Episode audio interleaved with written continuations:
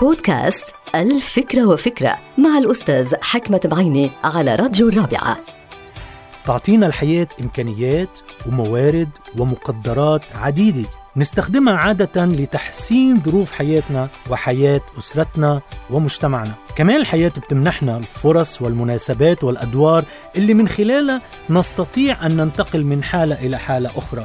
على سبيل المثال من حالة الفقر إلى حالة الغنى ومن حالة اليأس إلى حالة التفاؤل ومن الجهل إلى العلم. بمعنى آخر نحن بنمتلك أوراق لعب جيدة وممتازة. نستطيع من خلالها أنه نلعب أي مباراة ونتنافس في أي مسابقة لنفوز بالمراتب الأولى. ولكن الفوز والربح والانتصار ما لهم علاقة فقط بأوراق اللعب الجيدة بل أيضا بأسلوب اللعب. شو هو هيدا الأسلوب اللي لازم نحن ننتهجه أثناء اللعب؟ شو هي الطريقة اللي لازم نستخدمها خلال المباريات اللي عم نخوضها؟ أنا أعرف أشخاصا يملكون الكثير من الإمكانيات المالية والطاقات العلمية والعلاقات الاجتماعية ولكن يفشلون دائما في الحفاظ عليها على تلك الإمكانيات ويفشلون في الحفاظ على العلاقات الاجتماعية. أعرف أشخاصا يملكون القليل من تلك الموارد الجيدة والمفيدة ولكن هؤلاء الأشخاص ينجحون دائما في استخدام هذه الطاقات والموارد